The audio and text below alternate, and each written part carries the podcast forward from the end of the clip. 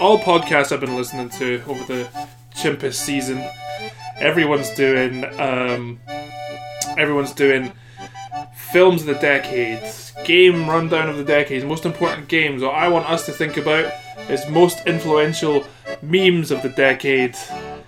Uh, up top to honor the Chimpus season, Harambe.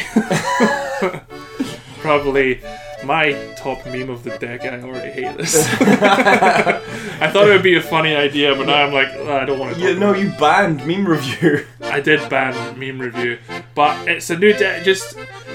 Uh, what other memes? Hide your kids, hide your wife. That was top meme of the decade. Troll face. Troll face was, uh, I think, post. Well, I think I was pre 2010. I think it might. That's some old troll face is like, yeah, before pre-teen, Pre-teen. pre-teen, which you know, it's not a phrase I'm happy when Pre-teen. it comes to memes. Let's not talk about pre-teen memes. Uh, pre-teen memes for A 2019. oh no! Uh, Please, cease and desist. Pepe, Pepe, he's, he's a meme that controversial meme. well, he make, became controversial. Um, yeah, I don't know. I don't know where I wanted to take that idea. Yeah, you kind of you burnt out a little bit there. I just I thought I thought influ- top and most influential memes of the decade would be funny, but nah, it's it's uh, I don't know. I want to do something with the idea of um, Yuval Noah Harambe, who's uh, who's like a meme sociologist. he writes a, a book called *Sapiens*, but it's uh, it's more about memes. I don't know. Right. I've been reading *Sapiens*. it's good, isn't It's it? very, very good. But then we were talking about memes, and I was like, Yuval Noah Harambe. I just put that away Uh, somewhere. you, you you tuck that into tuck, tuck that away for that's a bit. because that's good. That's Yeah. that's good shit. You'll come around. Oh, hey, you made it. We weren't sure anyone was able to get the broadcast. We found this huge vault full of cool things from before the event. Yeah, do you want to come check it out?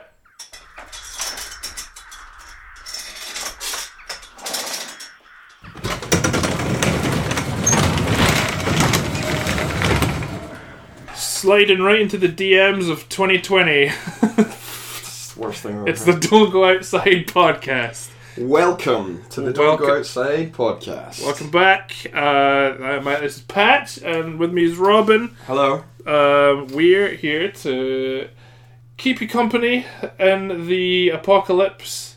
Talk about all the things that can keep you from going outside uh, and having to endure the horrifying uh, sights of the post-apocalypse, whether that be Rapture, whether that be uh, Mad Max Warlords, whether it be dragons or gargoyles, or anything else. Literally, any, every, anything that has happened, did happen. No, anything that can happen, did happen. If you've seen a movie about it, it happened to us, baby, and uh, we've been uh, keeping ourselves busy. It would explain why there's so many inaccuracies about our in in podcast universe because all of the apocalypses actually happened at yeah, once. it was rough. It was a pretty bad time. It wasn't good. Glad we found the vault. To be honest.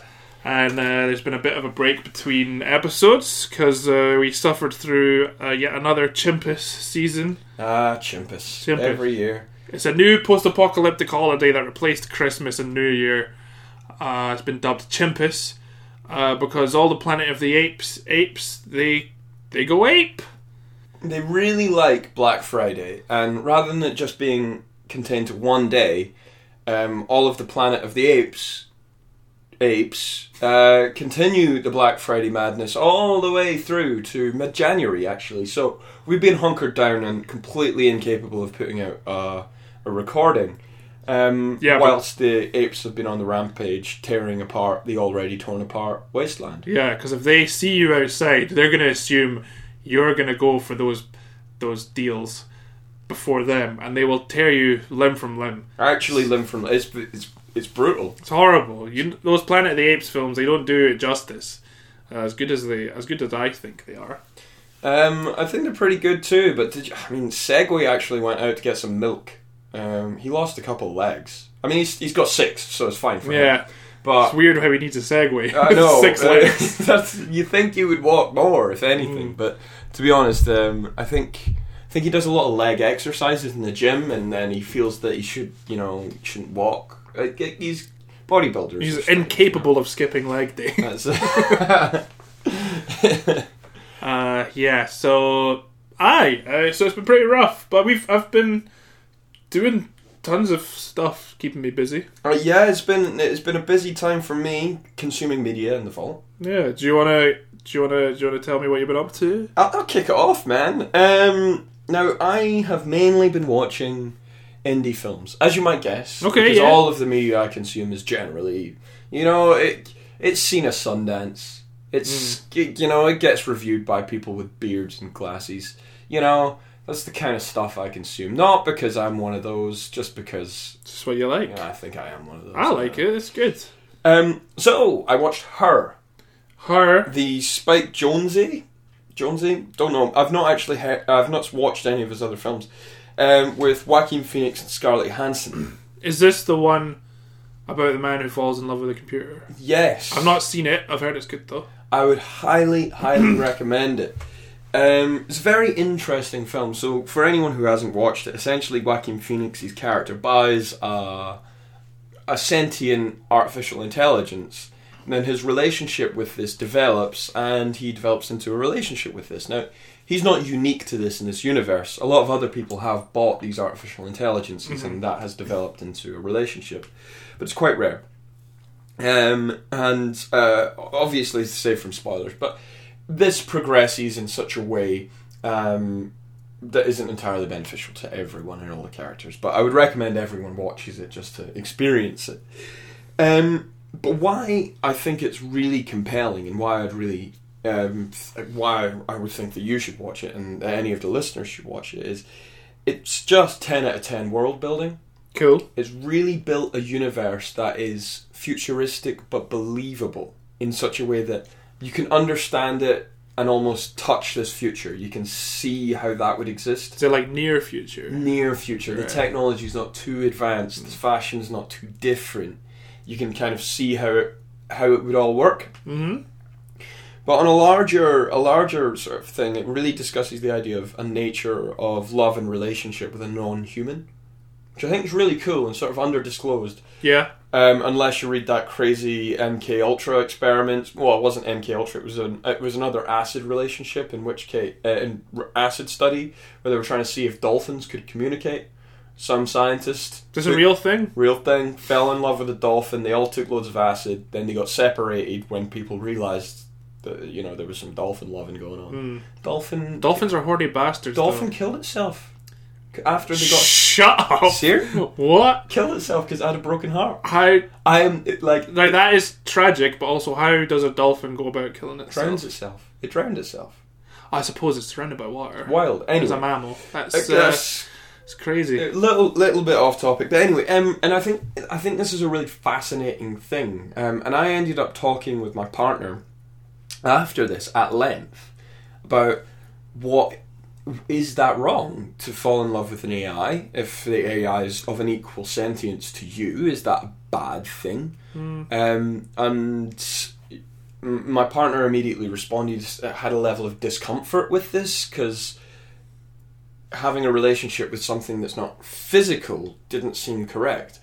But I would say that there's lots of relationships that people have had that aren't directly physical, whether that be a completely online relationships, which many people have. Yeah, yeah, yeah. Um, I mean, even if you go back to Greek Greek myth, um, Pyramidus and Thyme, I think these are the precursors to Romeo and Juliet. Now, in their story, they never actually met. They, the, the whole relationship was through a hole in the wall, and it made me think. Well, if we're writing non-contact relationships about this in ancient Greece, how different would it be if Pyramidus was an AI? They never actually met, so what's so different there?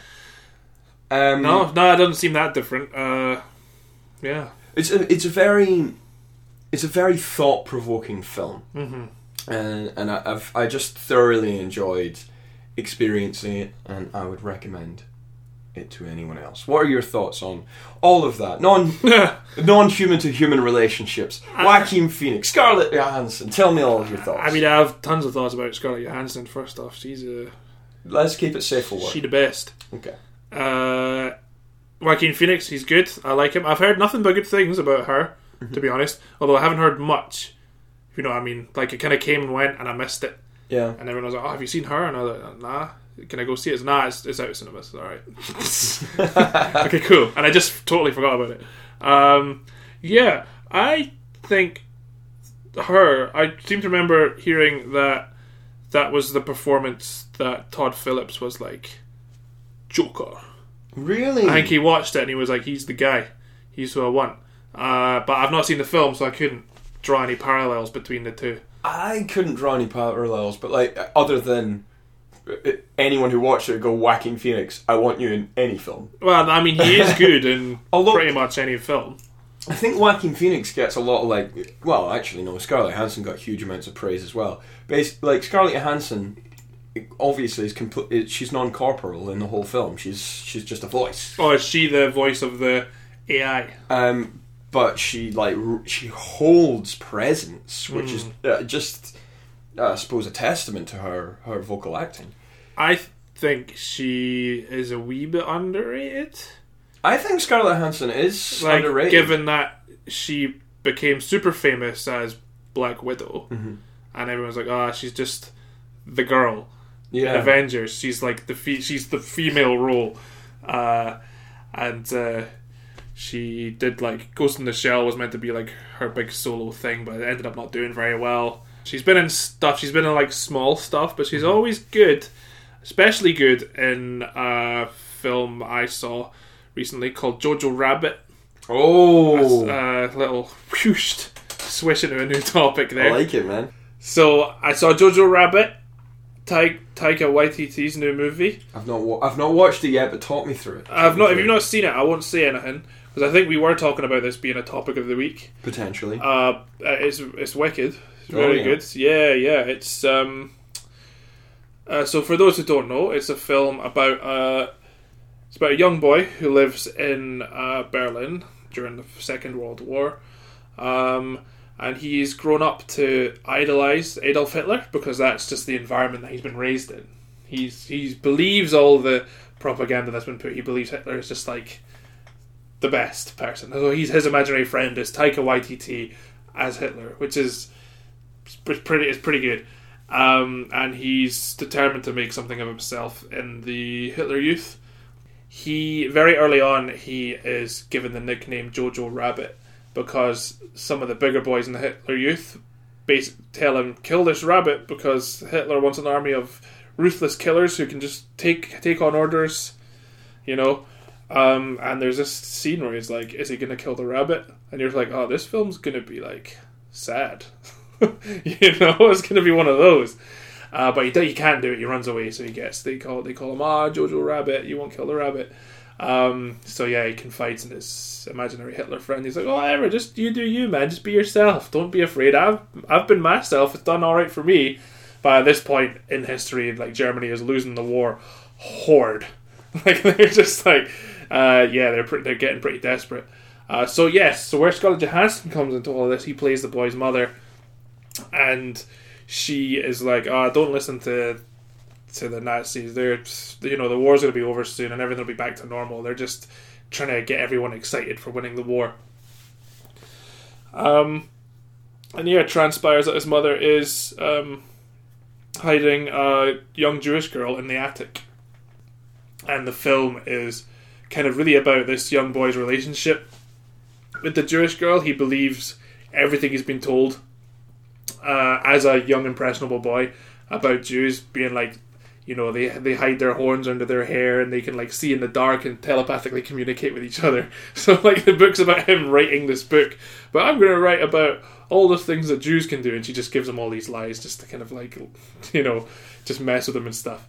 Uh, but it's really funny. It's a really kind of sweet like relationship that they build up, and he sees that his world has been built on this series of lies told to him since he was a little baby boy. Um, so yeah, it's really good. It's funny. It's one of those films that's funny, but like also like pretty sad. But I think we spoke about this when we talked about Thor Ragnarok, um, where Taika Waititi has a bit of a problem where he can't establish, he can't stick to tone very well Mm, yeah, yeah, yeah. because I think some of the more hard hitting moments could have been done a lot better. Like there could have been a lot more build up to things that maybe if someone else like the film's good and I think it was directed well, but I think there are moments where if someone else had directed it, it would have just been like heartbreaking. Way more impactful. Yeah, whereas you were just like, oh, oh well. I certainly found that in Hunt for the Wilderpeople. Yeah, Exactly the same thing. That the the tonal. I don't know whether he's deliberately pulling his punches or whether that's just not his directorial style. But Hmm. certainly in that film, because th- there was a couple of gut punches in there, but it's just like the tone isn't as contrasting as I'd like it to be. Mm. I don't know if that's the same. So yeah. I was like, because like as I said at the start, where they.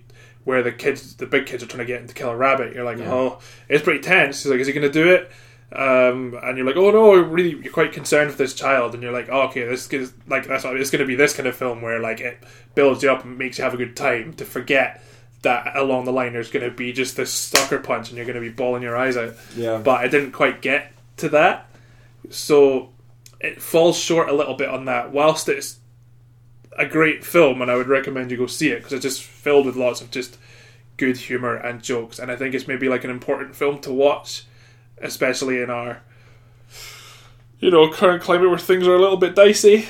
You know, it's a bit dicey. the world might be ending, going to war. Everyone's kind of at each other's throats, being like, "Well, it wasn't too long ago that things were also a bit messed up." I'm glad we've got a vault. glad we're hidden in a vault.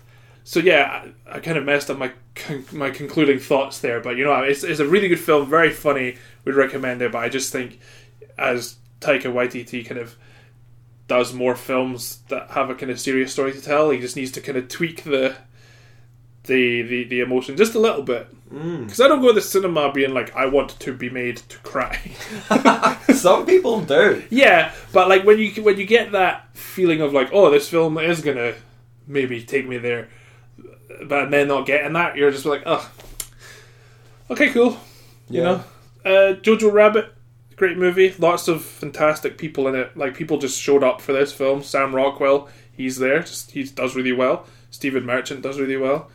Johansson, she's great. She's actually Johansson's moments are kind of some of the more tragic moments because there's this whole kind of side story about where Jojo's father is. Like he's off fighting in the war, but is he? Did he die? Is he like in a camp? Is he defected? And like his mother won't because you see the film from the boy's perspective. You're not really too sure about where he is, and she's just constantly just she drinks like a lot. She's just like drinking to kind of like keep a good face on things. Uh, but yeah, no, she did a really good performance in this. I think it kind of really showed that she can She's got chops, She's man. got chops. We might see those chops in Black Widow, Rise of the Black Widow. I re- you know what? I really hope she smashes that out of the park. Well, I I, really hope it is a film that smashes everything out of the park. You know? Yeah, because it looks like I don't know if you've seen the trailer for the Black Widow movie. It looks Uh-huh. alright. hmm Um, it looks like it might be more of like a comedy romp Really? than a than a sort of like Winter Soldier style spy thriller. That's what I thought it was going to Mm. be. But there's some like there's like oh look here's David Harbour all chubby and washed up. He Hmm. used to be Captain America but for Russia, but now he's just a drunken old fool. It's like oh you're gonna be this guy, huh? It's gonna be quips between your sister and that, and uh, which is fine, which is great. I've got no problem with. But yeah, it would be cool if it was like a sort of like serious spy movie because I know Marvel can do it. We saw they could do it Yeah. with Winter Soldier. But yeah, we'll see. We'll see. I don't. I've, I've, I don't. I don't have high or low expectations for Black Widow. Hmm. Um, actually, something that I haven't written down, but I did want to mention because I brought it up last episode. I think the Cowboy Bebop live action show. You did? You mentioned it? Yeah, my expectations have been sh- shaken somewhat Oh, dearie me. Talk me through it. because I because I have hardly thought about it at all. I just know it's off in the distance. That's kind of where it is for me. Cowboy It's Bebop live action is it's it's going to be those ones that just shows up on Netflix one day. Hmm. It's like, oh, this is here. Uh, but no, I watched the thing on. I saw YouTube gave me this little recommended look. Cowboy Bebop live action interview with the main actors. Um, and I was all right, cool. I'll watch it. And the guy who's playing Spike Spiegel just uh, doesn't sound like he's done his homework. They're asking him about how do you feel the the anime translate to live action? And he uses like buzzwords like, "Oh, it's really out there. It's quite wacky." No. and you know it's, it's just going to be a crazy one to bring to live action man No, watched- don't. uh, yeah i know so i don't want to like i don't want to go in with like low expectations but i'm just like he's not as he doesn't seem as passionate about the source material as say maybe mr henry cavill is about his source material which we will talk about later We're gonna we're gonna get there put a pin in that. yeah, but yeah, so the I can't remember the actor's name, but I've seen him and stuff, and he's good, and he looks the part. He's grown his hair out in a way that looks like Spike's hair. Oh, right. It's like I didn't realize a real human being could have hair like that. So I was watching it, be like, okay, cool, cool. They've done a little kind of like a few like promo shots with like, we got a corgi, guys. We got a dog. It's like, yeah, because the dog's in the show, so you got to have a dog. Don't just show me a dog and tell me to please be excited for Cowboy Bebop. Um, but yeah, all the actors are in it. They look pretty good, but it's just like I don't know that little snippet of interview. I was like. That definitely puts me in the same place. I'm just like, oh, yeah, Like, yeah. Oh, buzzwords. Yeah. Um, can I just c- continue on? It's not so much just a little an interview, but a trailer, Mm-hmm. um, which is Morbius. Oh, Morbius. Have you seen the trailer for this? No, I think it's only in the past couple of days this has been around, It's right? been only only re- very recently. So uh, to catch everyone up, uh, Morbius is the new um, Marvel villain film about a scientist who ha- who is proper crippled, does some science, becomes a mega vampire, played by Jared Leto. I think that's the most simple. I mean, that's essentially what happens. Yeah. This isn't MCU, is it? no, this is Sony's Spider-Man villains universe. Yeah, with Venom. He's With in, Venom. So it's, it's the Venom verse. Venomverse. But um, there is a number of interesting things. One, we have to remember that Blade is a Marvel property. Hmm. So there could be Blade, Morbius stuff going on in the future. Secondly, um, didn't wasn't there an indication at the end of Spider-Man: Far From Home that there's multiple universities and we can travel between them? And Sony hasn't ruled out the idea that their properties could interact with the Marvel-only properties. So does that give potential that all of this Venomverse stuff could eventually enter into the Marvel Cinematic Universe, the mainstay, or characters from that could dip in and out? I wouldn't rule that out. I think the mention of the multiverse in Spider-Man: Far From Home was um, Jake Gyllenhaal's like backstory for Mysterio that he made up, Hmm. saying that he came from an alternate universe. So I don't know if that's like a real thing that exists in in, in, in the in the MCU. Although there is a lot of talk of what happened in Endgame causing diverging uh, realities. So there is there is an opening there for Venom and Morbius and Carnage to all show up in the MCU, but I think it would only be in a Spider-Man capacity.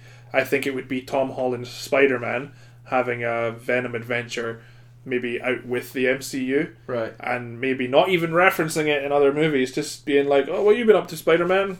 Doesn't matter. it was really bad. There was six of them. I, it was. It was you could say time. it was Carnage. I got through it, guys. Okay. So yeah, I don't know. I mean, t- what am I a fucking soothsayer? I don't know. Um, I mean, but I do like to speculate on things. Uh, it's. I think it's that would be very exciting because Yeah. Sony are piling a lot of resource into this whole. I keep using the term Venomverse. I saw it once online. That but makes sense though. It sounds good. yeah, Um, they seem to be piling a lot of resource into the Venomverse.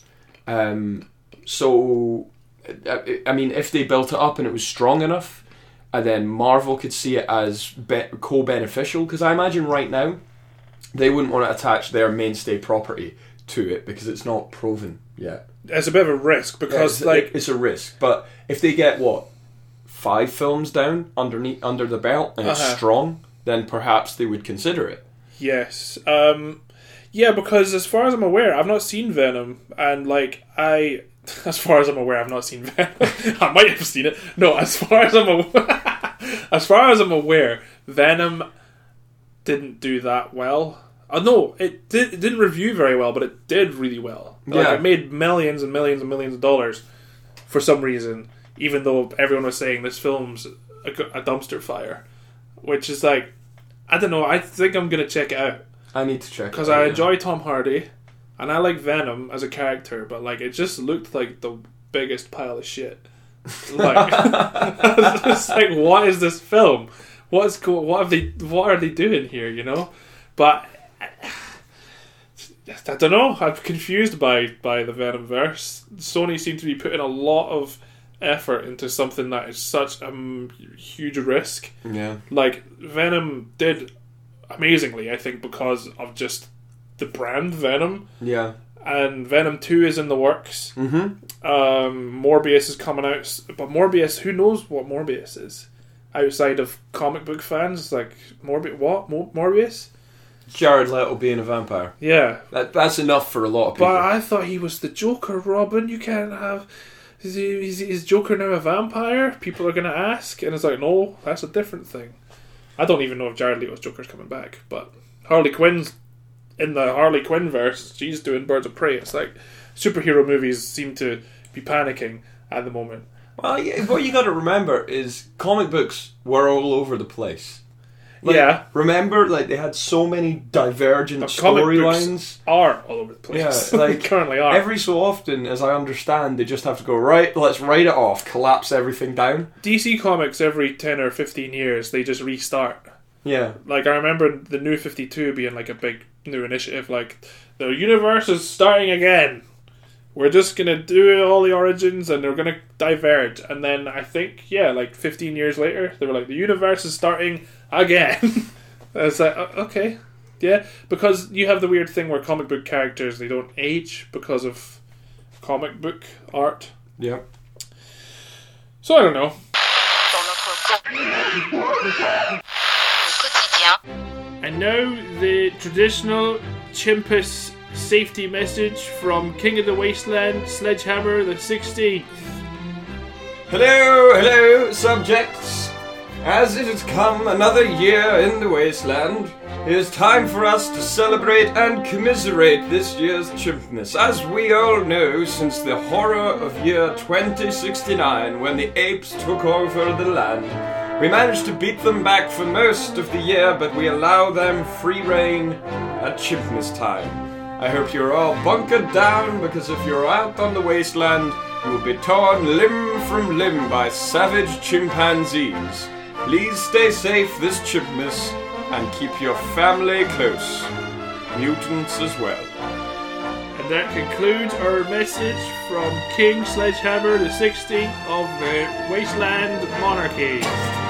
Merry Chimpus, everyone, and stay safe and lock your doors. Hide your kids, hide your wife.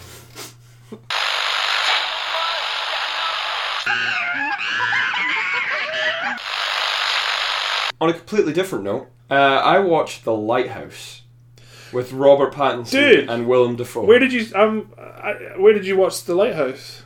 Did, was this another Jon Favreau VHS delivery? Uh, yes. uh, Uh, Robert Eggers sent me one di- directly. Um, now, Robert Eggers, I uh, I got keyed onto the Lighthouse. Uh, I'll just give a little bit of backstory about what the Lighthouse is, because we can't assume that our listener knows the weird stuff that we are thinking about. The I mean, the uh, looks very good. Um, the Lighthouse is a new, newish film from. Yes, It's been out. It was been out in Six- America for six ages. It's but not- it's not out over here until the end of the month. Anyway, The Lighthouse um, is the new film by Robert Eggers. Now, Robert Eggers come from comes from the lineage of The Witch, made The Witch, which is a New England horror story about a witch. Of a Um, Vitch. And and I, I, I watched it. I would give it sort of like you know it's sort of str- seven out of ten territory. You know, But the witch. yeah. Okay. Tonally very strong. Um, cinematography is very strong. Anyway, he carries this through into the lighthouse, which is a two actor film with Robert Pattinson and Willem Dafoe, Mm-hmm. and some very strong stylistic decisions were made. Now it's filmed in almost all black and white, and it's filmed in nearly one by one ratio. It's not quite one by one. It's like one point Yeah. One one by one point zero eight. It's just it's just it's essentially one by one, um, with big black bands on the sides. Um, and just I've had some amazing thoughts. This is a difficult film to watch. It's Yeah. it's hard watching, and I will never rewatch this. Really? However, that being said, I think it's good, and I think it's a very good film to watch Yeah. there's just because it's quite experimental doing things like in a one by one ratio you find you notice things about light in film that you wouldn't notice before. So what i saw was in a traditional sort of surreal or horror or tense film as soon as there's light you kind of relax a little bit and mm-hmm. you're like that's fine. But in this film because when it's dark the darkness feels huge because you've still got a wide screen Yeah. even though you've only got a one by one viewing Oh, but you've got the black but bars you've on got the these huge black bars. so whenever it's dark, he's chosen to film it that it's dark near the edges of the shot as well. So the darkness just fades into this huge black abyss across Cool. the widescreen. So the black scenes feel huge and expansive. But then as soon as it's a light scene, you're cracked back down to that one by one. Mm-hmm. So it make it has the effect of making the light scenes feel really constrained and really tense and really uh, claustrophobic. Yeah. And then the dark scenes are still really tense because they're huge and dark and scary. So just from that stylistic reason alone, I recommend watching it. And then there's the fact of if you're into sort of surrealist film, uh, it definitely has that David Lynch DNA, that Eraserhead Yeah, DNA. yeah, yeah. Yeah. I can't wait. And it has like you know Lovecraftian elements. It's and, and the performances from Robert Pattinson, other than Robert Pattinson's slightly sketchy sort of um, Daniel Day Lewis gangs of New York accent, Okay. Get get hit, Robert Robert Pattinson's accent. I would give not super strong. His acting incredible though. Because where is it? Uh, where is it set? Are they like American It's, or new, English? it's sort of New England area, Oh, okay. I think. Um, Because in the trailer, Willem Dafoe's got a bit of a "Yahoy, matey!" like Yeah. pirate voices like, is, is he like? Are they like Cornish? I don't know. Willem Dafoe is, I mean, incredible. Some of his uh, some of his monologues are just nuts, and the film just because of the way they speak to each- other, because of the te- how tense the film is, and they're constantly not lying to each other, but saying things that aren't quite accurate. So it- the film keeps you sort of not guessing, but not fully understanding what's going on. So you're confused, you're bewildered, you're tense, you're scared. It's just, uh, it's a very intense film. I think Yeah. intense is the is the takeaway word, and also based on a semi-true story. There was a lighthouse off the coast of uh, off the Cornish coast actually Uh huh. um, where this sort of stuff went down. There was two dudes on a lighthouse, didn't really get on. Apparently, they had a really bad relationship. Then there was massive gales, tore one of the dudes apart, Wow. and his arm stuck on a window, beckoning the other dude, and he went mad, fully mad. Um, so it's based on some kind of reality, All right. but, But yeah, no, messed up shit happens in lighthouses. Like there's a one off the coast of Scotland where like a wee murder happened. Mhm. Like um, the, the island itself was up for sale a couple years ago. Um, don't know who bought it, but yeah, there is honestly there was like a sort of murder story right? attached to it. But yeah, no, it's just and you've got the fucking uh, chewing the fat lighthouse keepers as well. They're always up to meth. It's very true. no, I th- yeah, I, I am keen as a bean to see the lighthouse. I can't wait. I w- uh, it is a film that I would just recommend if you have any interest in film. Watch it. Yeah. You might not like it, uh, but it's an experience you should have. No, I like I like wee cinematic experiences like that because you know I watched Silence when that came out. Oh, yeah, the. Scorsese one that was that was really good. That was weird and harrowing and experimental in a really weird big budget sense. But it was like Mm. we're not going to have any soundtrack. It's just going to be crickets and shit in the background. and Yeah. people crying. uh, yeah. No, I, was, I saw like a weird arty film. I saw um, I saw the Gorillaz documentary All about the band called Reject False Icons. Right. It's a wee documentary made by uh, Jamie Hewlett's son, Jamie Hewlett is the guy who does all the art for Gorillaz. So he designed the characters. He made all the videos back in the day, and it chronicles the making of the Gorillaz album Humanz, the Humanz tour. Then chronicles the making of the follow-up album The Now Now, which, as you say, you hadn't heard of before. Didn't really get much publicity because I don't think Humanz didn't do that well. It's not a great album.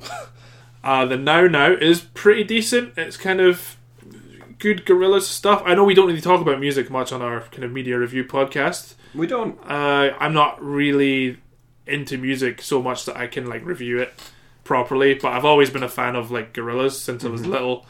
Uh, that's they kind of got me into like hip hop and stuff, you know.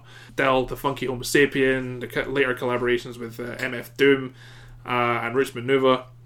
Uh, so I was really excited to see this film because I do enjoy a music doc to myself. Uh, so I went along to see it, and it's just it's it was a weird experience because it's um, I think Jamie Hewlett's son must have gone to film school, and this is was his like dissertation. Right, I see.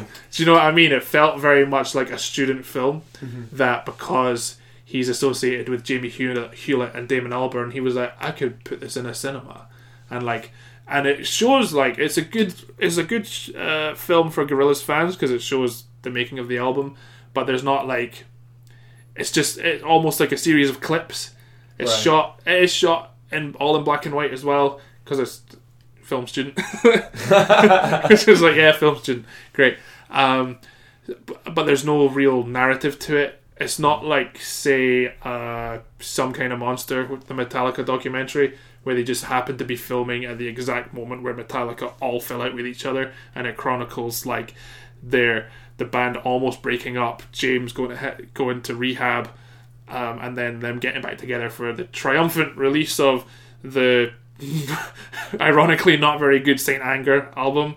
Uh, if you've not seen Some Kind of Monster, by the way, that is a very good music music documentary. It's one of my favorites, but that's kind of set the bar real high for me in terms of music docs because I, I'm expecting like are people going to fall out? There's going to be tons of arguments. What's going on? No, it's just footage of Damon Albarn having just a great time, which is there's nothing wrong with that. But I thought, okay, but there's no real narrative. It's just like here's him collaborating with famous musician number one. Here's him collaborating with famous rapper number one, and it's just like I don't know. It's just just I was sitting in the cinema, like, okay, this is this looks fun.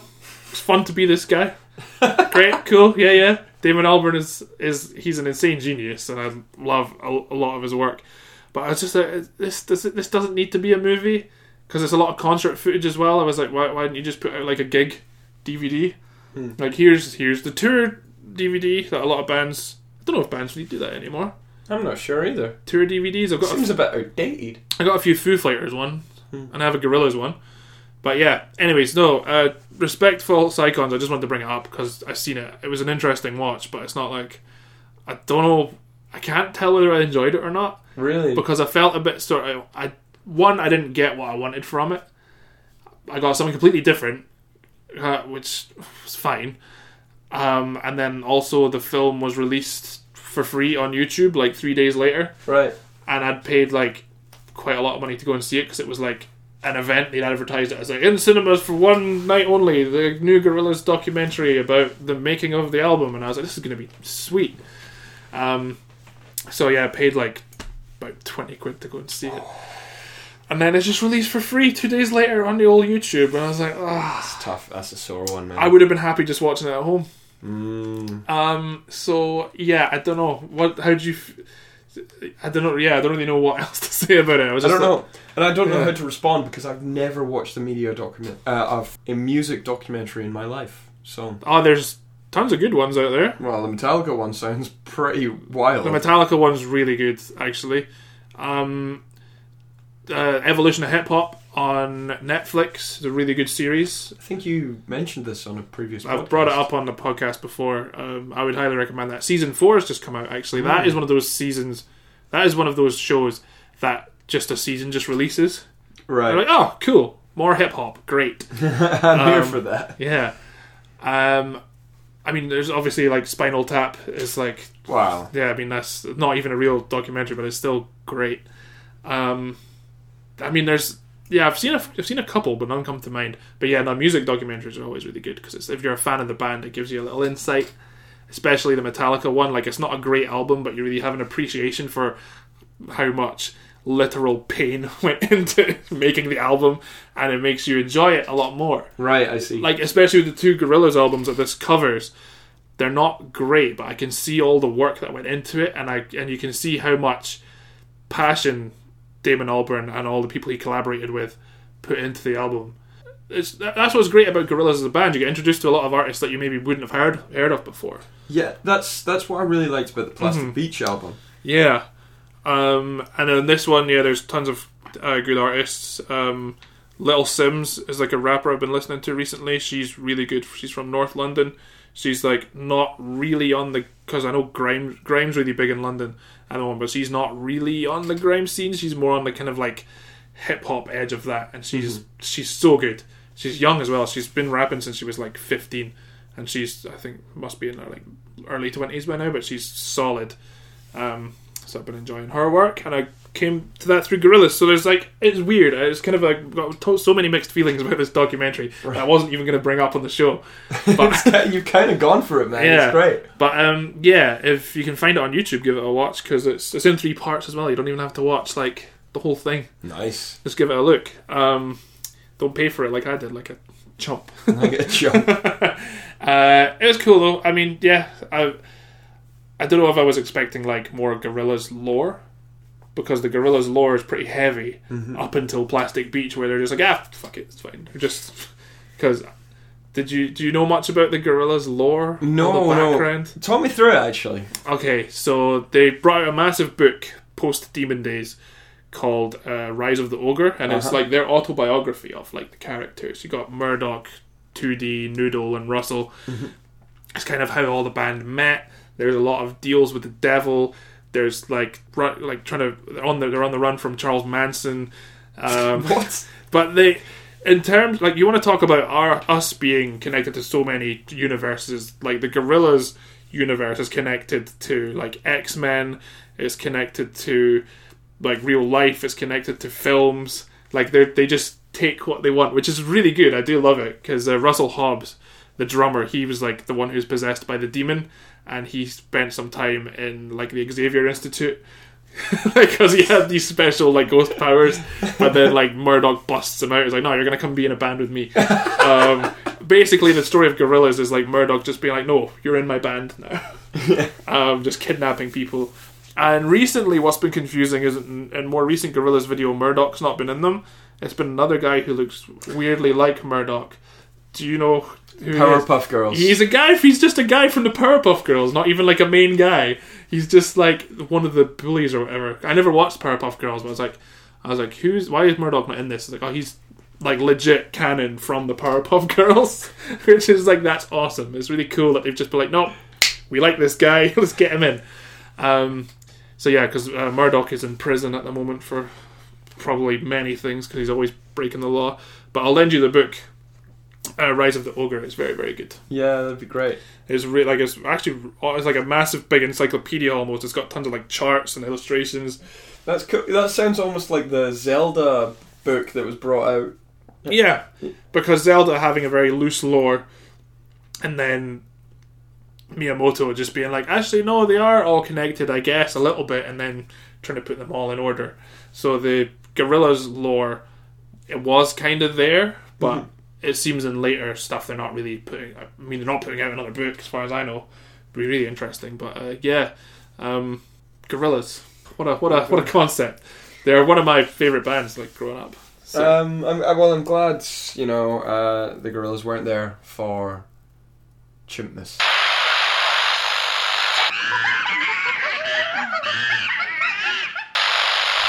hello, Yuval Noah Harambe here. That's not. You have to do more of an academic voice.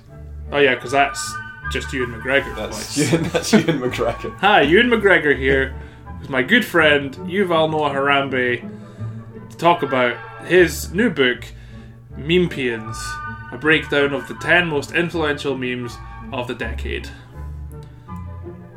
hello there. Hello. Hi. Hello. My name is Yuval Noah Harambe. And uh, my favorite memes of the decade were obviously Harambe, uh, Pepe, uh, Annoying Orange was pretty good. He broke into the uh, into the decade just at the end of 2009 there, I think, maybe. Uh, you can read all, all about it in my new book, Mempians, uh, which is a breakdown of all the hottest memes and dankest jokes from 2009 to 2020. Yeah. Oh, Yuval Noah Harambe here signing off with a mug of mulled wine, hunkering down with the best read for the Chimpus season, Mempians. Alright, and that was my good friend Yuval Noah Harambe, Harambe, Harambim, Yuval Meme Memebot Harambe. uh, he's was voted this year world's strongest redditor. Uh, don't mess with him because he'll punch you out. He'll downvote you with his fists. yeah, I don't know. Maybe we could do something with that. It's weird. That's pretty fucking weird, man.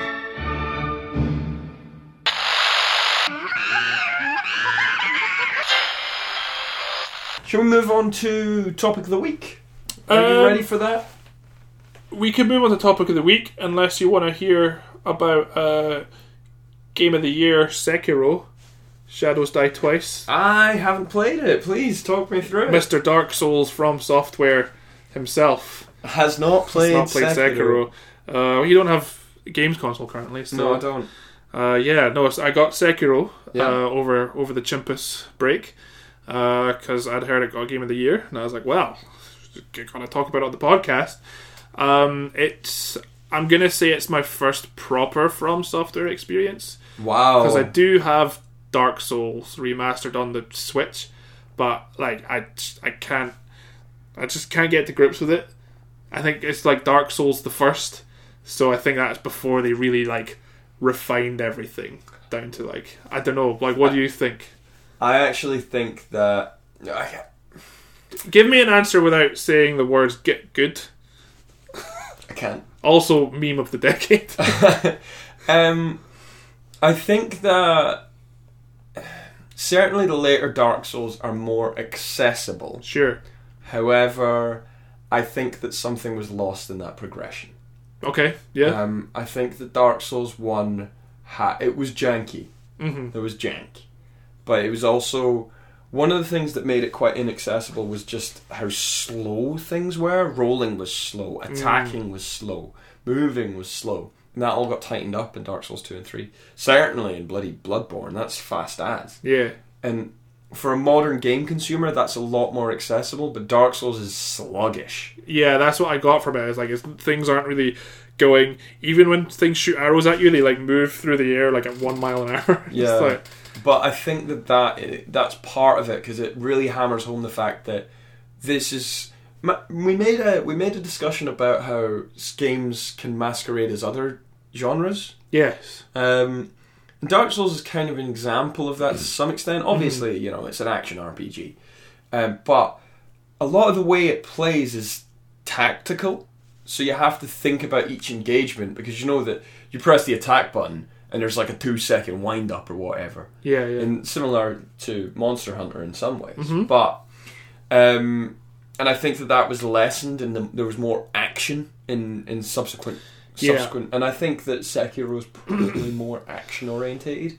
There is uh, certainly lots of action in Sekiro. Um, I feel it definitely does have the Dark Souls feel of combat uh, because I think it they seem to have been like, no, it is all about parrying. You like actually like Dark Souls doesn't tell you that. You just have to kind of figure it out. Whereas this is like, no, parry, and you'll be, get the opening, and you, and it's all based on like wearing down the enemy's defense. Like instead of a health bar, they've got like you know how long they can hold on, hold off your attacks for. Uh, you, you can, I mean, you can't just like wail on them either because they'll parry you and like gut you. Um, so it feels more it is definitely quite a technical combat system that is frustrating and difficult and enraging. But once you're good at it, it like feels, it does. You do feel like an absolute champ once you have it down. Yeah. like I've not, even, I'm not even that far in it at all because it's one of those games that like I've not played it much recently. I've actually gotten quite a lot of games recently that I won't talk about now because I've spoken about Gorillaz for so long. But Sekiro, I did want to definitely talk about. Once you figure out how to defeat a certain enemy or a boss, you do feel like king of the world. You're like, yes, I can actually do it, and it does reward you for putting the time in. Like times where you're like, ah, just fuck it, I'll just I'll just play Devil May Cry or something. but, but no, so that, but it does reward you for going back, figuring out, really tactically thinking about battles, and I think there's a dog outside. There's a dog outside. Do we have to worry about dogmas? oh god. Uh, Not again. packs of wild dogs roam the streets. Um, I think what it had what it had for me over Dark Souls was in Dark Souls you're just kind of told on you go. Just you be whichever character you want. There's all these classes not with not very defined like as a as a novice doesn't really give you like a difference between what the character classes do. It's like there's a cleric who's vaguely more better at healing. There's like a ranger style character. There's there's just your all out knight. Can just go around bashing people. Whereas in Sekiro, it's like no, you're you're a you're a samurai. You got a sword. This is what you're gonna be. I appreciate the the more not handholdy, but just like here, no, this is your guy. You don't need to worry about which class is better. Just here's here's a, here's a samurai. Just go and have sword fights because that's what this game is all about. And I really enjoy that, and I love the aesthetic of it as well. The kind of like fantasy feudal Japan theme where there's like mental giant ogres and like little like witch people and and uh, yeah, like all the all the samurai generals are like ten feet tall, and you're just like this little Ronin, like oh, trying to block off attacks. is very you know very slow and calculated, and it is is great, and it looks and sounds amazing, and I just kind of wish it wasn't so. No, no, actually, I don't wish it wasn't so hard. I just wish there was. I just wish it wasn't so distracting from what the actual story is because I don't have any idea what's going on in the story because you spend so much time trying to figure out how to fight, fight, get make your way through a certain boss. Hmm. Because once you're past that, you're like, oh, God, thank God I beat him. Right. Um, what am I doing? Is Yeah. that kind of like okay? What, what, what now? Uh, because there's like there's just so much focus on the combat, which is fantastic. I just like the story just takes total back seat. I know you're supposed to be rescuing like a little kid, but why? I think he's like your boss or something. Um, you've got like a cool mechanical arm. Um, there's a whole reason for like you can die and come back to life immediately, and that's tied into the story somehow. But you're like, I don't make people ill. There's like a dragon sickness. Whenever you come back to life, it affects the world around you, which is really cool.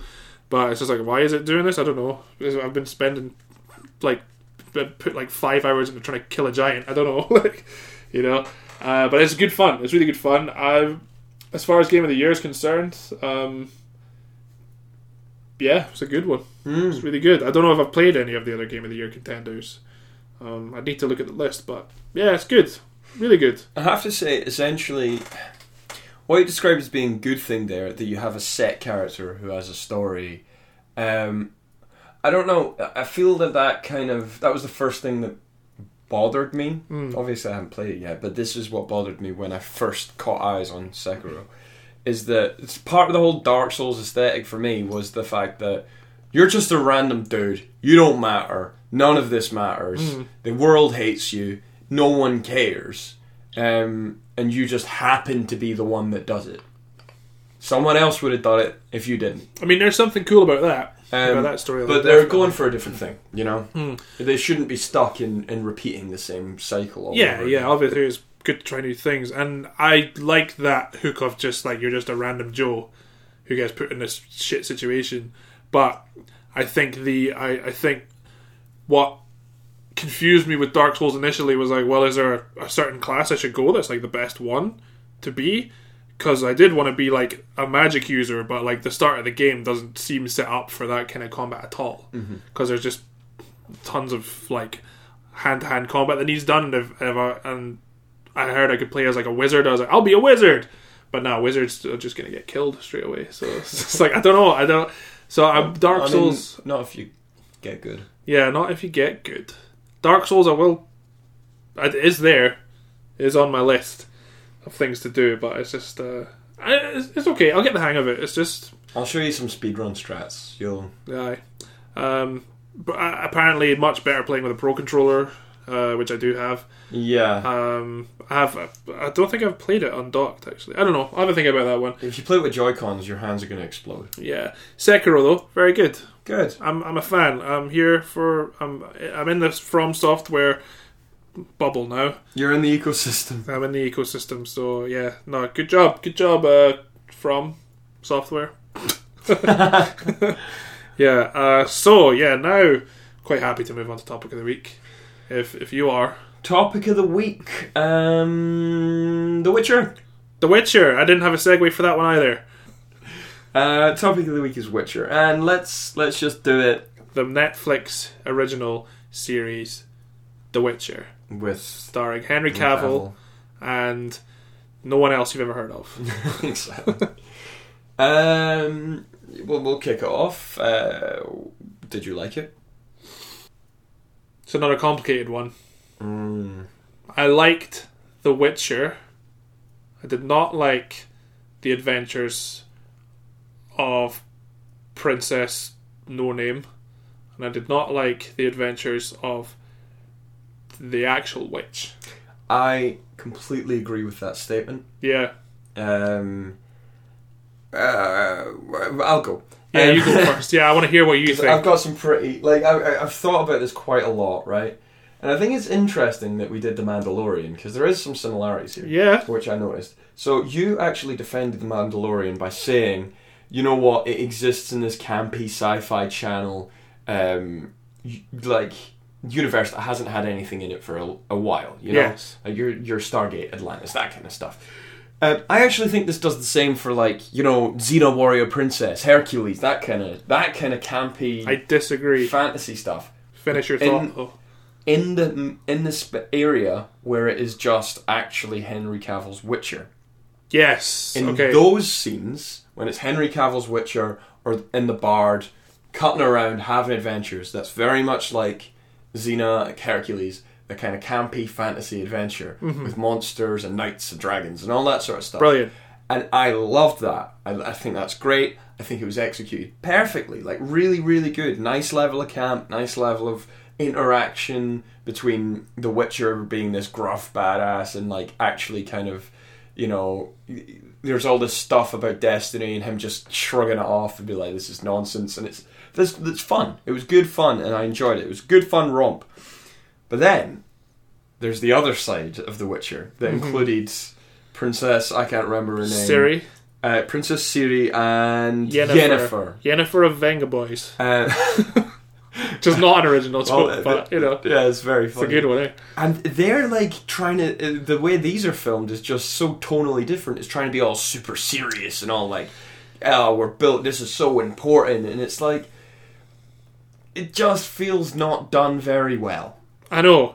and it doesn't it's it's choose one choose one you're either trying to be this like big grand game of thrones style masterpiece or you're trying to be more like the games i think Mm. the witcher funny caddish monster killing badass who's going about chatting to his horse and having a laugh Yeah. like what are you trying to be and you're trying to be both and that's not really working i think it for me i think it's strong enough in the sort of wit in, in the scene the henry cavill scenes that it pulls over it pulls through the rest of it Yeah. but the rest of it does nothing but drag it back Yeah, I had to skip through a lot of the B and C plots because I was like, this is not what I signed up for at all. The episodes where I think it's episode two or three where for the first half hour there's a total of like three minutes of Henry Cavill, mm-hmm. and I said, "This is The Witcher. Where's Where's The Witcher?"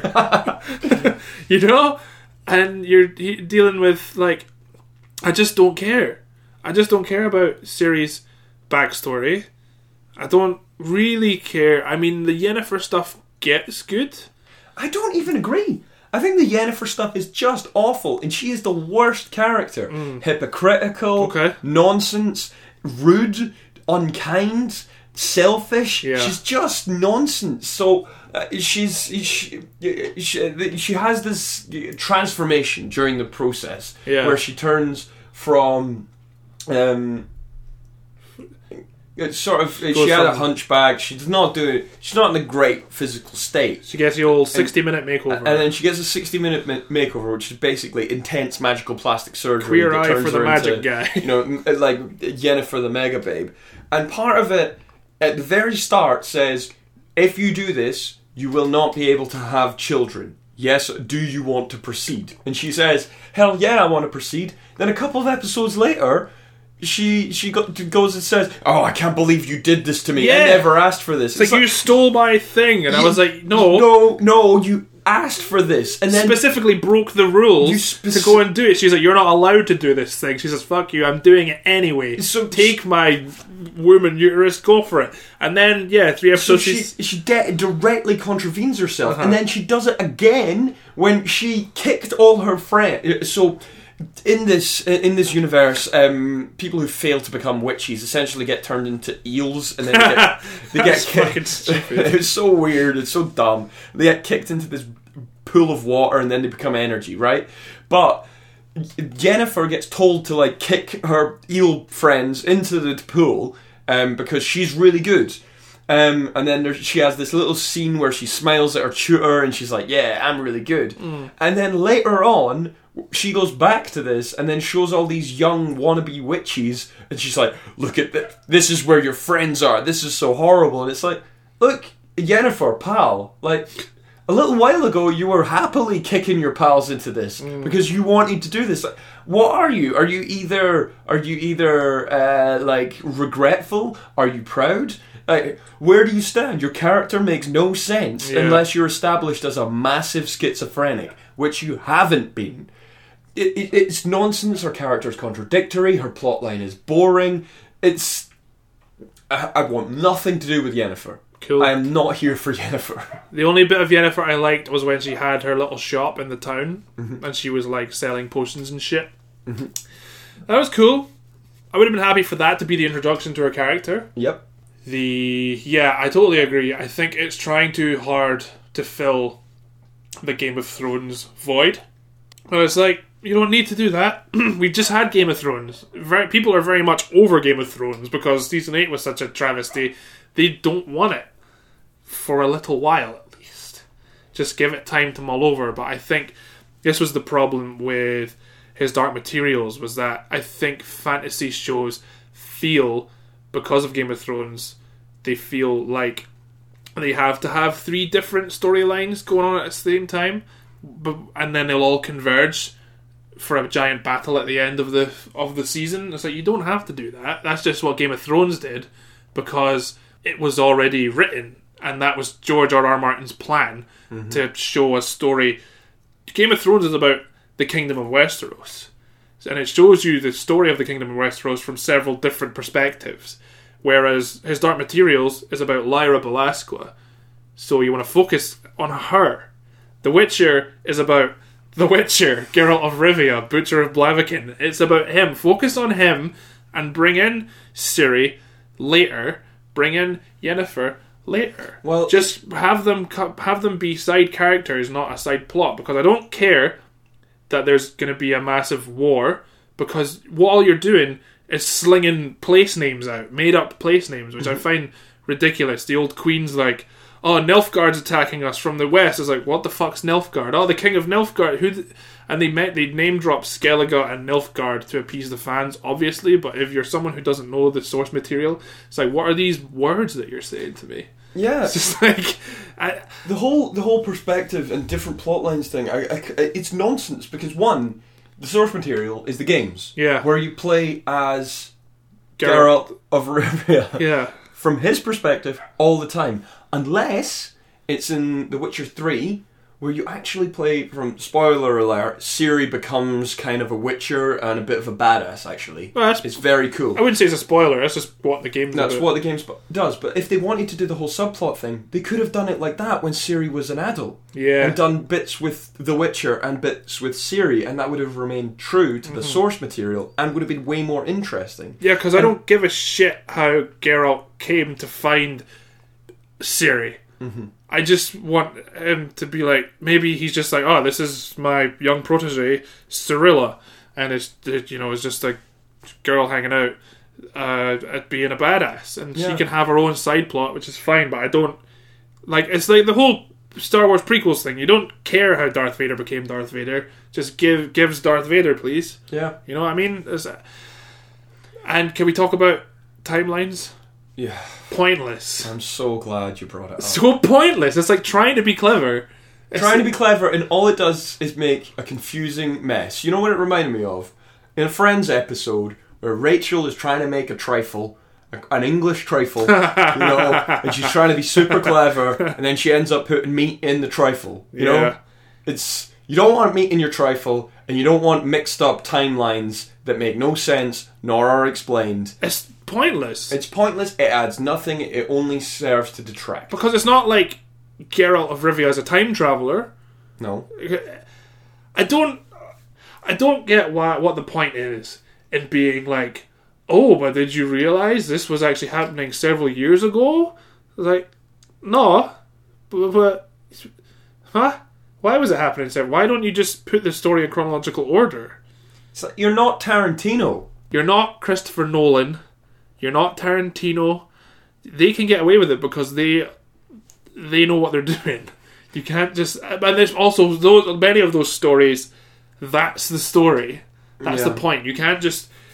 It seems to be used for a needless stylistic bonus, Aye. and it is just falling so flat. Imagine if I was telling you a story about like how I went to like the store and like bought a chicken, and I and I started the story be like, so I got home with this chicken, right, and I realized that oh the sell by date on the, the chicken was past its sell by date, but did you know that I went to Tesco for that chicken, and also the woman that sold me it, she came from Poland. Let me tell you a little bit about her for But no, you know what? That actually makes sense to some extent because you're giving precursors to each thing. What, how that would actually be in the Witcher directorial style was, and I saw the, um, I I saw the chicken was out of date, and then I crossed the road to get to Tesco to pick up the chicken. It like there's no and then random cutaway to the girl no from preface. Poland growing up in Poland. exactly. makes no sense. Let me tell you about a young Polish girl. Uh, she eventually turns out to be the woman that sold me the chicken, but uh, I got to tell you about her about how she did in her exams in high school because it's very relevant. So I turned the oven up to 260 degrees. It's just it's madness. So there I was boiling some potatoes. Uh, Also, it's um, it's got another massive sin, which is just trying to over-explain, over-explain in some places and just remain completely correct, like completely cool in other places. So, uh, why are you explaining so much about it, the the the magic system for Yennefer? I don't care. And like, what's the point in building up all these characters who have different magical styles, killing most of them, and then having Yennefer just be a badass, kill everyone? It's hmm. like it doesn't make sense. You've not made it consistent. So you're massively over explaining this stuff that I don't care about, and you're being super cool and holding back all the information about how a Witcher becomes a Witcher. Yeah. Which is awesome. Keep that going. More of that, please. no, I definitely think where this falls flat is like it doesn't focus on the Witcher quite nearly enough. Um, I'm happy for all the side characters to be in there. Just it's, it's, it's just it, it's just not been put together correctly. Um, yeah, because I liked that. What one of the episodes I did really like was when Geralt meets Yennefer because it's like, oh, okay, cool. That's a bit of their backstory. That is a cool little Witcher adventure. Um, yeah, I think more. I think it could has a, it could learn a lot from the Mandalorian. I think this Witcher series, but it seems to have very much made its bed. Now it's gonna be it's gonna be this series, you know. Well, I- I really, I really hope. I mean, I know I'm, I'm punching this out a little early, but I would absolutely go outside for The Witcher. I really, really like it. but it's because I really like that little. This is a Witcher adventure. Yeah, And what I hope to God is because a lot of people have made these same comments um, in reviewing it and in discussing it. I really hope that they just take it on board and say, okay, we're not going to do this Game of Thrones stuff. We're just going to make here's little Witcher adventures. That's going to be okay. Because honestly, if season two rolls around and I have to watch more bloody Yennefer, like moping around, being completely character inconsistent, yeah. um, and more backstory about her that I don't care about, I might have to switch off. Like, because I want to see The Witcher cutting. A, what's The Witcher doing a day? He's killing a griffin. And Awesome. and Henry Cavill, like he loves that role as well. It's such God, a he shame. does. I promised myself I wasn't going to get excited for the Witcher series, and then I Mm-hmm. started watching videos where Henry Cavill is just like, "I love the Witcher. The Witcher's fucking great." And I was like, "It is. You're right, Superman. the Witcher is great." It's like this is going to be awesome, and it is awesome when Henry Cavill is playing the Witcher. I wasn't convinced at first. I was like, he doesn't look like Geralt of Rivia. But then, like, Geralt of Rivia looks different in every game. So, That's so it's like- true. so I was like, yeah, no, whatever. And he was sort of saying, you know, he took a lot of vocal cues from uh, Doug Cockle, who did the voice for Geralt. He was like, I was originally going to be like just a Yorkshire voice, uh, but then I, but then obviously playing The Witcher, like Doug Cockle's voice is so iconic. I wanted to bring a bit of that in as well, but not have like an American voice. Just be, just gonna be me, you know. I mean, this is American. That's just what I go into, but.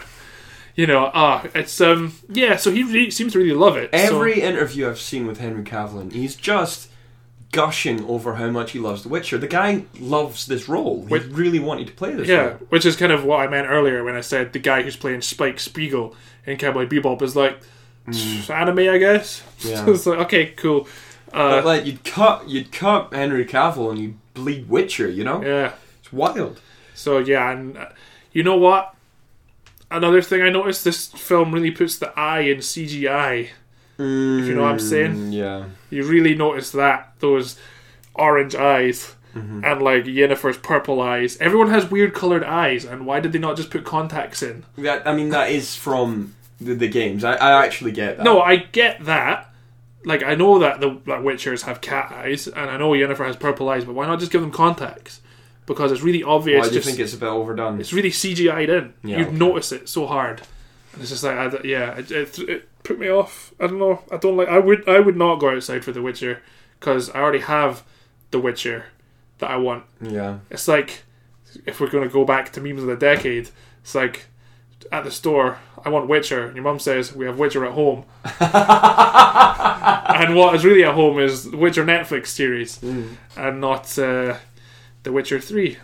Um, Not to dump on it more, but I feel that this is a bit of a dump fest. Um, yeah, I, mean, I wasn't expecting us both to be so heavily against it. well, we're both heavily against it, but I'm also for it. It's weird. Um, it, it was the whole like thing about The Witcher is the dude is a mercenary. He's out to just he doesn't care what side it's on. Yeah. And then by building up this whole like oh Nilfgaard are attacking, they're making us who are supposed we're supposed to have the Witcher's perspective. Yeah, We're starting to care about whose side, who's right, and who's wrong. Whereas uh, in The Witcher Three, you go across the battlefront and you fight on both sides. Uh, yeah, you do. You yeah, do. I forgot about Yeah, that. and you like pick up contracts on one side, kill a monster, Yeah. go on the other side, kill a monster, because the Witcher doesn't care. Yeah. This seems this is human problems who he's got nothing to do with. You know? And it's Yeah. that that doesn't come through. It's like, oh god, I hope the Witcher is gonna be punching for the good team who don't have the scary armor. I think that might be something that comes out in the second season of The Witcher. Mm-hmm. Like they, they might deal more with Nilfgaard because I remember in some episodes they were like, "Well, Nilf- Nilfgaard gave me a job. Should they burn down my village? But look, I'm mining now. Mm. They're giving me a job, and it's like, well, fair enough. So I do. So they do seem to be touching on that a little bit. So uh, maybe in season two, which I probably won't watch, they'll be like, "But Nilfgaard gave me a job, though." You know, what did you ever do for me, King? Fucking keep me out in the streets. So yeah, I don't know. I just we have Witcher at home. That's all I'm saying. Yeah. You know. and it's fu- it is funny. What I think has what I think our difference is because I think we've got the exact same opinions here. I ju- I think those let's call them Witcher adventures. I think that's the best way to describe Yeah. them. The bit where it is actually the Witcher having an adventure. They're very good. I think I think they're strong enough to pull it through, and I think that you don't. Well, You I think don't- I don't think that. No, I I was honestly just so bored Mm-hmm. because there's not enough um, of that. I've been playing a couple video games recently where uh, you know when you're playing a video game and you're in the action for about five seconds and there's like ten minutes of cutscene. Oh, SquareSoft. Yeah, SquareSoft, Capcom do it a wee bit as well. Yeah.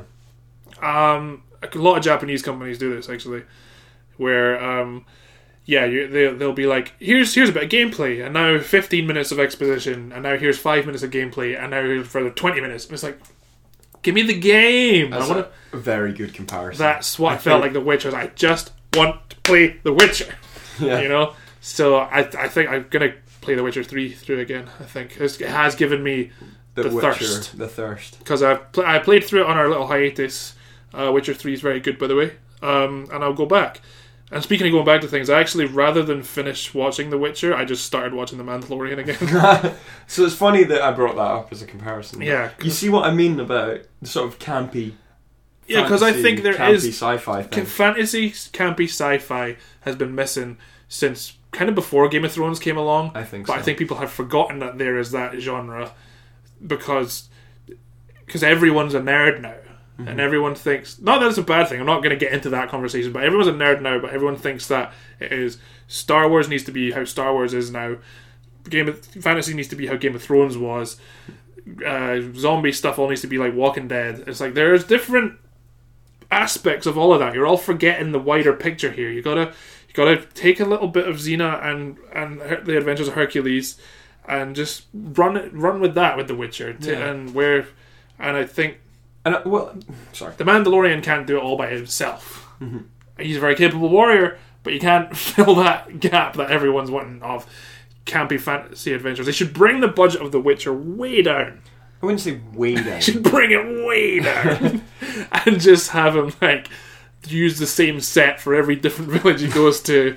Uh, you know, have like just mute the soundtrack should just be like pretty much one man on a keyboard. I I no, I just I want Henry Cavill. I want the best for Henry Cavill, which is why I think I feel so strongly about The Witcher because I was expecting. Well, I wasn't expecting much, but I'm just disappointed by what I got. I think what the way it should have been done, and hopefully will be done in future, is the narrative should follow like how the game, the The Witcher 3's narrative follows, which is uh, it takes a lot of its stylistic cues from The Witcher 3. Yes. Is that Witcher? You have your main quest, and then you have side quests yeah. classic game game structure. But why was the series not made that each episode is a side quest, all leading toward the main quest? Yeah. Why was that not how it's done? Side quest, kill a griffin, cool. On the way, you get a little bit more story towards the end of the main quest. Second quest, you go pick up uh, some herbs for Yennefer. Whatever. You Yeah. end up going through the castle and there's an orchard. And you learn a little bit more about little bit the main more. story each time. You know what I mean? Because Yeah. that's how you that's how you interface with the game. Yeah. So why did they not just do that? Because the Hedgehog Boy was such a fantastic example of that. Mind how the Queen, who was Ciri's grandmother, met the Witcher in the past, Yeah. and he convinced her not to kill the Hedgehog Boy, Oh yeah, yeah. and he was going to marry uh, the, the the princess. That was classic fantasy Witcher fodder. That is what you want. Um, funny that you say about video games because I think ironically. The, the, the the the Mandalorian that wasn't based on a video game felt more like a video game in the first two episodes, where it was like, "Welcome to my cantina. Here is a bounty. Upgrade your armor." Like this guy's a menace. You want to watch out for him. I totally get you. I loved it. I, I did love how the how the Mandalorian felt like a video game. Yeah. it's like upgrade your armor, pick a level. It's just, yeah, the, but the Witcher should have just been that. It's like should have been that. should have just. I just think the Mandalorian should just be the Witcher and vice versa. I think. That's a crossover. Hmm. Who would win? Don't, Um, don't answer that. Oh, we can talk about that. Maybe we can have a little chat about who would win between Geralt of Rivia and the Mandalorian. That's like, I mean, I don't know if we can punch into that kind of nerdvana. I don't think we're there yet. I'm already thinking about it. I'm already running over the battle in my head, So am I. doing the calculation. Power, parsing it. um, it's definitely The Witcher. Um, yeah, maybe Geralt would win, Geralt's, yeah, but then like Beskar armor can that withstand the blade? that's true. I mean, we'd need to know the interaction between Beskar armor and. So the steel wouldn't go through it. Steel sword. With the silver blade, Is a silver blade. It's, it's it's for Although monsters. no, because they both get enchanted, don't they? In the games, they can get enchanted with Yeah. stuff. And then if he uses spells, the fucking fight. Oh, where he was the very first time you see him used like is it Quen the like force push? Yeah, That was sick. That like one shot fight was the the Badass. the the massacre of Blaviken. yeah yeah. Oh my god! That was so cool. Like, yeah. To be honest, I actually think that alone pulls through the whole season. yeah, I'd forgotten about that until just now. But yeah, the little bits where he does use his spells and shit, Mm-hmm. and when he takes a potion, he go, looks all horrific. Yeah. Yeah, I mean, it started off really strong, you know, and I was like, oh, this is what the series is going to be great. Oh, who's this now? Oh, what? Who are you? Uh, I don't care. Nah, I don't care. So yeah, weird. I wouldn't go outside for it though, um, which is the whole point of the review. Really, I guess so. I've, I've I've got The Witcher three. I'll just play that. Um, well, I would. I would go outside for The Witcher. And you know what? Even though I have all of these criticisms, I think those bits that I like are strong enough that I would proudly go outside for The Witcher. Okay, Um, fair enough. Let me know how you get on. Um, I will. I will. um, so as as always, guys, don't go outside. Don't go outside because uh, the Butcher of Blaviken is uh, he's just going nuts. Everyone's scared of him, but turns out he has a heart of gold. That makes me want to go outside. Uh, I'd hug Henry Cavill. No, I would hug Henry Cavill. I think he'd be good at hugging as well. He looks like a, you know. I actually, genuinely, I'm in love with that man. I think he's a good egg. I just, I want, I, I want to be his pal. I want him to be my pal. I want to get him on the podcast. We can talk to him about The Witcher. It's like, listen, man, we'll keep our tempers down. Just you talk to us about The Witcher. Do you think we could get Henry Cavill on the podcast? I think we could get him on Twitch if we played like had a like playthrough of The Witcher Three Hmm. with Henry Cavill. Oh my god. This podcast needs to I finish. really don't think we're big enough for that. As always, guys, don't go outside because someone might butcher. Your Blaviken. Okay, As let's, always, do, let's do that one again. as always, guys, don't go outside because someone might butcher your Blaviken.